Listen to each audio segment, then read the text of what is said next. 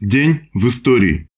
19 апреля 1913 года в легальном большевистском журнале «Просвещение» номер 3 была опубликована статья Владимира Ильича Ленина «Три источника и три составных части марксизма». Работа написана в связи с 30-летием со дня смерти Маркса. Она содержит сжатый анализ исторических корней, сущности и структуры марксизма и была предназначена для партийных активистов, пропагандистов марксизма среди рабочих. 1919. Интервенция. Красные флаги над французской эскадрой. 19 апреля началось восстание на французских кораблях, стоявших в Крыму близ Севастополя.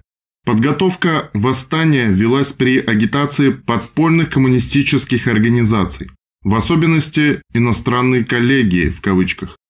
Советские источники выделяют роль Жанны Лябур, расстрелянной французской контрразведкой в марте 1919 года. Матросы выходили на Севастопольский берег, на кораблях поднимались красные флаги. Мятеж не удавалось окончательно подавить, и к началу мая все французские военные корабли оставили Черное море. Мятеж был подавлен. Участники арестованы и осуждены на тюремное заключение. Упоминается, что военный трибунал Нанта приговорил около 130 матросов. Восстание на кораблях французского флота убедительно показало великую силу пролетарского интернационализма и солидарности международного пролетариата. В томе сороковом полного собрания сочинений Ленин пишет, цитата, «Путем агитации и пропаганды мы отняли у Антанты ее собственные войска. Мы победили империалистов не только при помощи наших солдат, но и опираясь на сочувствие к нам их собственных солдат».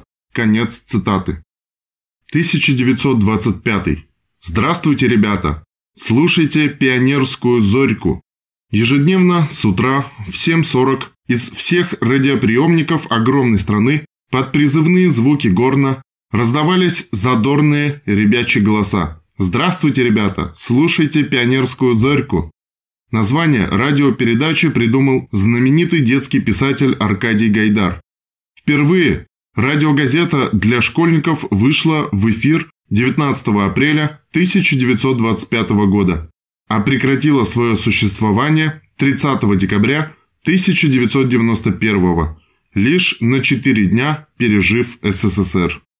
В этот же день 1970 года с конвейера сошел первый автомобиль ВАЗ-2101. 19 апреля 1971 года ракетой-носителем «Протон-К» На орбиту Земли с космодрома Байконур была запущена первая в мире долговременная орбитальная станция «Салют-1».